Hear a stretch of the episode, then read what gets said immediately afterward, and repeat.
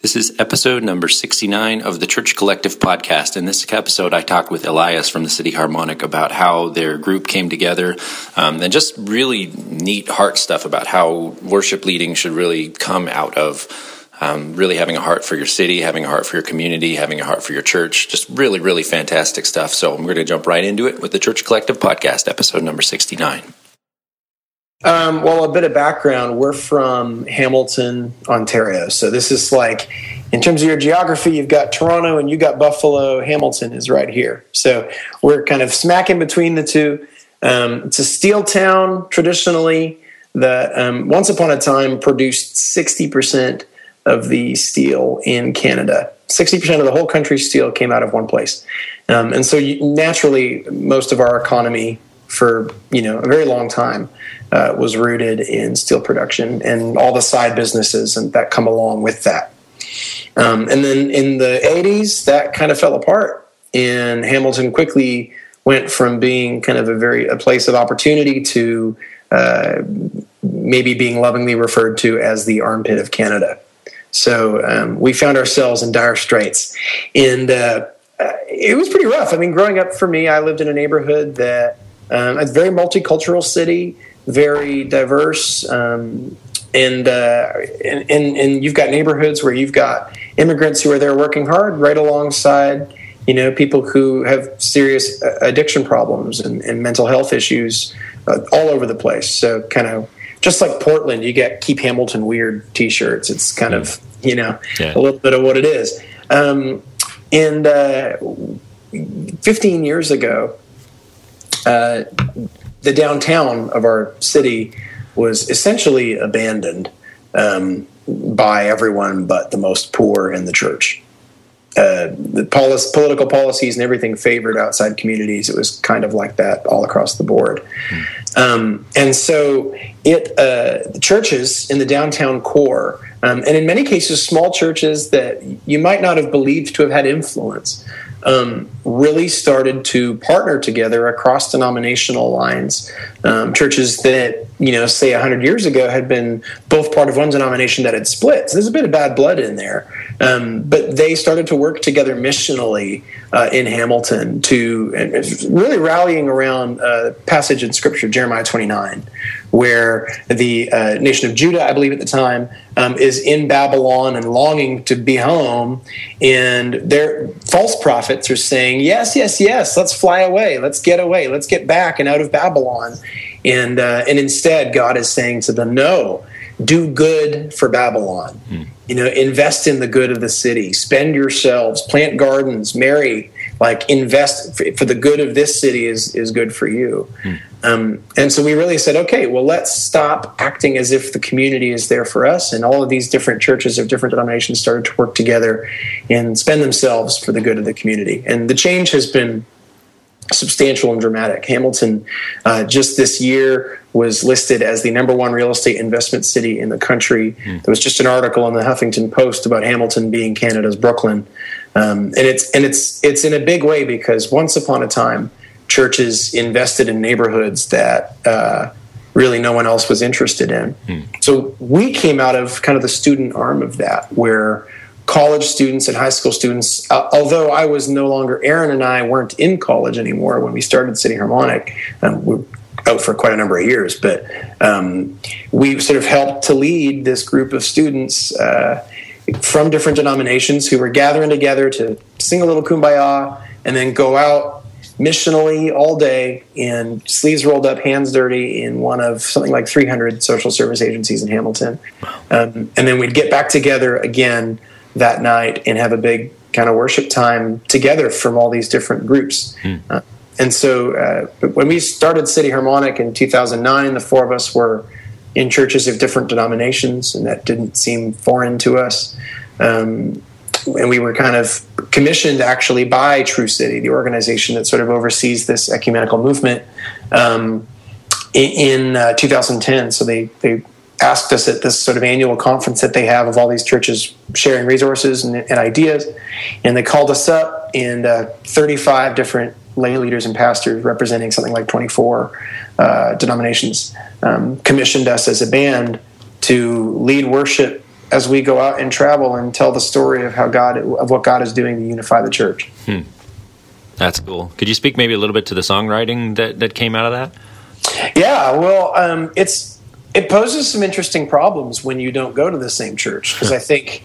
Um, I, we, you know, especially in evangelical churches, we can sometimes take for granted that oh, everyone must do this the same way. Everyone must think the same things about this, and it's just not true. Yeah. You know, there are Christians who take different things for granted in worship. For me, I'm helping to plant a Methodist church. I, I, I wasn't always, but I would sort of be comfortable identifying myself as like theologically Anglican. You know, I think communion in the Eucharist is really central to what worship is. I love singing songs. I love writing modern music, but but I also think it's important for us to consider all the other things that come with it, and and that's just for all of us. We're all at different churches with different things, and so when we write a song, um, it's interesting because we we have to sort of consider what are we doing with this song. You know, is this a call and response song? Is this a everyone sing from the moment it starts to the moment it finishes song? Is this a uh, song for a time like communion? Or, um, or, or, how are we using this? And, and, theologically, we run into that a lot where um, we have to massage language between the four of us so that the four of us can all say, yes, we all believe this to be true. Hmm. And, and, and that has posed that sometimes means our songs take longer to write and sometimes they're quicker because it's you know yeah this is obvious. Um, but in terms of songcraft it really requires us to work hard at uh, making sure that we're all together on message. Sure. Was that really the the heart behind like writing your more popular on manifesto? Was that yeah. that, let's pull this all together? Yeah. Absolutely yeah. I mean yeah. we sort of had the music already there and we felt like it was this rallying cry song and we were coming out of this True City movement and kind of the student arm of that. Um, and it was sort of like, you know, let's give the church, and this was actually right around the time that Love Wins came out, and there was all that flurry on Twitter. Yeah. And, and, I'm not really commenting on the book itself so much as to say that um, I think there is there are healthier ways to manage things than to than to than pithy goodbyes. Hmm. Uh, and, and that's not really a comment on Piper Rob Bell or anything. Just just the way that we manage our relationships in the church publicly, I think, needs to be considered. Um, and so, one of the things we wanted to say was, you know what? If we're all Orthodox, and by that I mean creedal Christians, you know, then let's start there let's start with the idea that we can take these creeds and say, yes, we believe these things, that the Lord's Prayer is something that every Christian denomination takes for granted. Mm. And so let's let's start there and, and, give the church something to agree on at the top of our lungs. And so that was that's actually why the chorus is Amen. It's sort of both yes and so be it and, and yeah, we agree. Yeah. And so it's saying these things and then agreeing together. Very cool. Yeah. Could you um and maybe speak a little bit too. Like I know a lot of people listening to this. I know personally in my local context, um, I'm working on trying to get more worship leaders to connect locally. Um, mm-hmm. It seems like it's easy to do it with the internet and just kind of connect with worship leaders all over the place. But just when it comes down to actually just getting together with the guy down the street, do you have any advice for somebody who's like, I want to do that, and I feels like it's like I can't seem to pull it off? Yeah, well, it is. Uh, there are a lot of challenges with that. Um, any effort towards unity uh, that is rooted in doctrine is asking for it to essentially be a debate club. Hmm. And it's not that that's a bad thing, actually. I mean, our band probably debates theology more than most. um, but it has to be rooted, I think, in mission. One of the things that has been made clear to me as I've uh, learned about other movements of unity across the U.S., places like Buffalo and Phoenix and Austin, Texas, is that um, these are rooted principally in the need to, to reach a community. Our community was abandoned. I, I, I'd be shocked if we don't see a serious movement of unity coming out of Detroit, for example, um, because you've got a, a city where um, the need outweighs almost all other criteria. Mm. My, I, I, can guarantee that in every community, there is probably a, a, a, a an identifiable need that the church can meet best and solely, or at least most effectively, because we, we breach political, we breach all, you know, there's all kinds of dividing lines that the church is able to, or hopefully, yeah. able to step over. Um, and I think that that there's there's a sense there's a sense in which the church can kind of be inseparable from the community. And so for True City, it was being rooted in mission. Hmm. With Cross Culture, the student arm of that that we came out of, it was being rooted in mission. Worship um, a big part of what we were talking about was the intersection of worship and mission. Um, that, that I think worship is fueled by mission and disciple, and it is both a discipleship thing and fueled by discipleship. So it, it I think we sometimes categorize life in that way, and so think that getting together and singing songs it does shape us. Um, and it is an incredibly effective means of bringing people together. Hmm. Um, but I think if there's something more, it can be easier to uh, to see the value in. To say, you know what, let's get everybody working together to do this thing. Yeah, yeah. And then let's worship at that thing. And then you have this sense of context really driving the emotional weight of what's happening on, on sure. a relational level. I mean, that's that's kind of really just relationships at the end of the day. And, and, and True City was born, like a lot of things, out of a ministerial of guys that knew each other and then said, you know what, we're meeting and we're talking and sometimes we're complaining about our congregation. Sometimes we're you know um, sharing ideas but it never really was substantial for a long time. And as i interviewed these guys not too long ago kind of trying to get more about some of the early days of what that looked like yeah. they did say at some point it just came down to let's do something. We're in a neat we're in a community. In fact um, there was a televangelist that a number of churches gathered to say let's look at this thing and of course we're you know we have this is happening two blocks from the red zone which is this conversations these meetings are happening two blocks from one of the poorest neighborhoods in canada mm. so these pastors went does this make any sense at all to bring in a guy for one day which would be a fruitful thing a beautiful thing but our community is in such a great need if we're willing to gather around a table and do this let's change the direction that this table goes. And so that's that's in a big way part of what sort of some of the early conversations at True City. Yeah, that's really cool. Can you speak a little bit to now you're you're in Nashville with a church plant mm-hmm. and maybe talk a little bit about how that came about and what's going on there? Yeah, well, I mean, the band and I have uh, we were in Hamilton all together. The guys are still in Hamilton, involved in their individual churches. Um, and about two and a half years ago, my family and I uh, moved down to Nashville, um, partly because of the amount of travel we were doing. Um, and there were opportunities for me to, to write. As a bit of a theology nerd, I thought, oh, the opportunity to maybe help with some Christian music and, and, and hopefully bring a, a diff, maybe a different angle on some things to it. Mm-hmm. Um, and so that was that was kind of presented, and, and, and so we, we took it.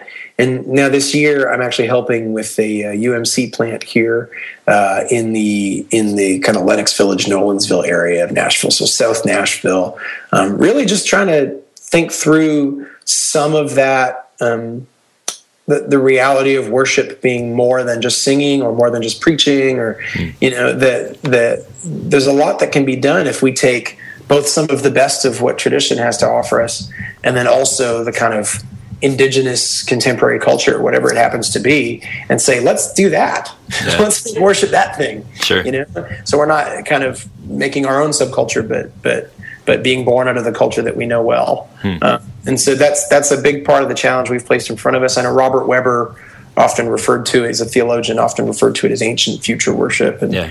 um, so that's kind of what we're doing. Um, really, a hyper local deeply missional congregation that um, starts up weekly services in January. But um, cool.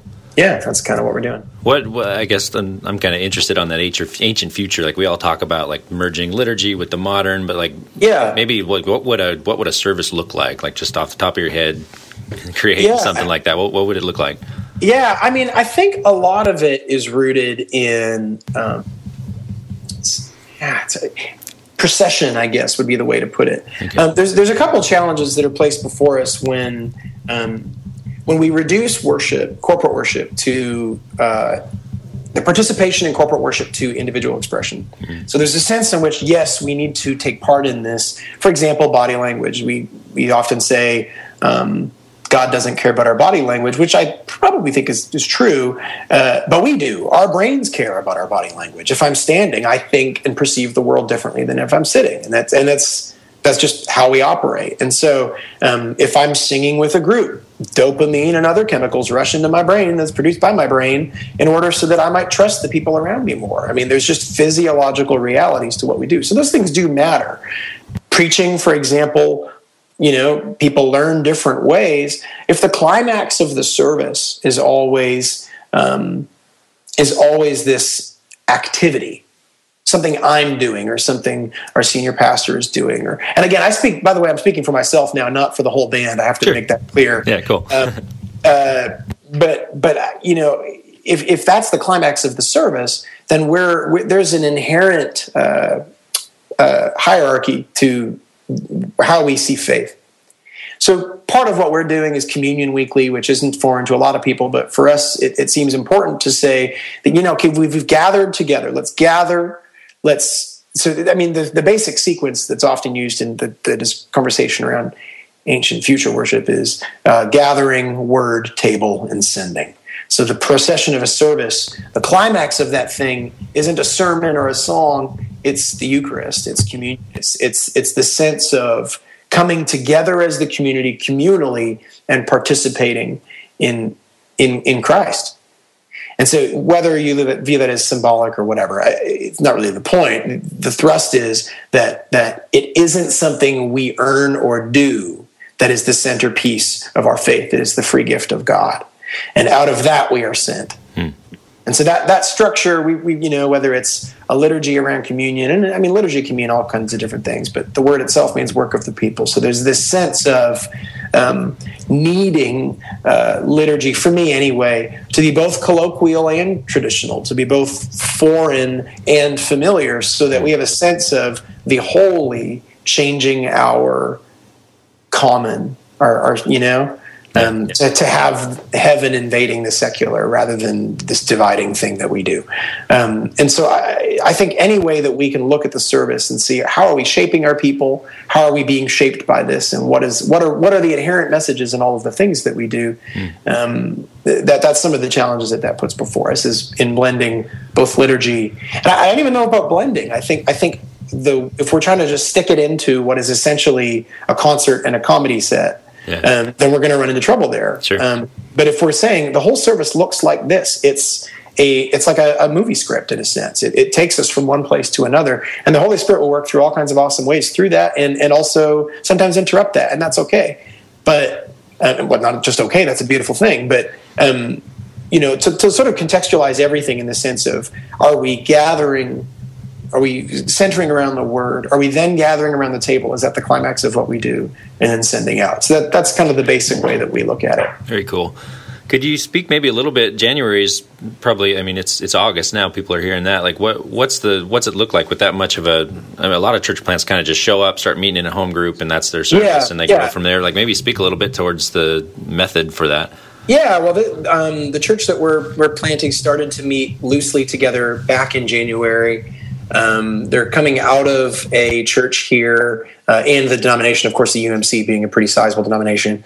Um, so it's sort of a new thing that is a daughter of an existing church. So it's a little different. Um, we're working with organizations like PCI and sort of to make sure that we're on day one. So our first uh, our first monthly service, sort of a preview service or a way of us kind of getting our feet wet, and um, is is August 23rd. So we actually haven't had our first like in the venue service yet. Um, we have met together, had communion, we've you know prayed in small groups, and more importantly, we've been engaging in local mission quite a lot. And just just the first day of school was this week, and so our church was there um, cleaning up before, before the day before school, cleaning up all the yard and everything on a volunteer basis, just sort of trying to do what we can to to be salt and light. So um, that was just some examples of of just ways that we're trying to invest first in the community. And in, in, in, I mean, of course, ulterior motive is too strong. Of course, we're planting a church, so we would hope that people would come in and engage and see what we're doing. Sure, um, but but that's not really the point. Yeah, cool. Let's swing it back around. Could you maybe speak, yes. let, let us know a little bit about We Are coming out here soon? Yeah, so um, we wrote the album We Are. I mean, the implication is We Are the City Harmonic. Um, trying to get, I mean, one of the things that we had to face was that our first song, which captured a bit of this story, um, kind of ran away on us. And I, I don't say that arrogantly because we, we, we played, we spent two and a half years playing catch up to what was happening with that song. Um, and so the albums to follow were sincere and artistic and all that stuff, but we never really had an opportunity to stop and go, how are we going to tell and, and do this thing we've been commissioned to do? And so um, this album is sort of the beginning of that phase of ministry for us of saying like, okay, we've put out a few albums. We've written songs that we love that we think are important, and and um, and I think for the church can be formative and and and hopefully just something that can mean something to somebody. Um, but now it's like, okay, how can we really tell the story and, and inspire people to to to have a, a, personal experience of longing for unity in the church? Um, so this album, I mean, our band name was really designed to be that. You know, it, the City Harmonic isn't just the four of us; it's all of us. Hmm. Um, and so, even this fall, we're going out on tour and really trying to gather in cities that um, and, and, bring pastors and worship leaders together in an event for worship to say, "Hey, this is us. This whole thing is us." And here we are together in worship. And, and what can you now do for your community that a band can never pretend to do? Sure. Um, and, so, and so that this album really, I, I hope, I mean, we've actually um, we haven't made a big announcement about this yet, but we actually are have just finished. I just got the final version today on a, a documentary about what God's been doing in True City and Hamilton. Awesome. And how it's shaped us. So that'll be coming out before the record as well. And so there's a lot of we're just kind of all hands on deck really to say what can we do to help people know that church unity isn't just a good idea, but it's happening, and that it's changing cities. Um, and I think you know for this record we worked hard. We, we wrote 136 work tapes, um, wow. and then over the span of a few months whittled that down to about 14 or 15. Mm. Um, and 11 of those are the 11 songs on this album. Some were brand new, some were very old, and uh, that was kind of how it all came together. That's really cool. That's it for this week's episode. If you could head over to iTunes, leave us a rating and a review. It really helps us become more visible over there. And head over to thechurchcollective.com and connect with us. We want to connect with you and connect you with others. God bless.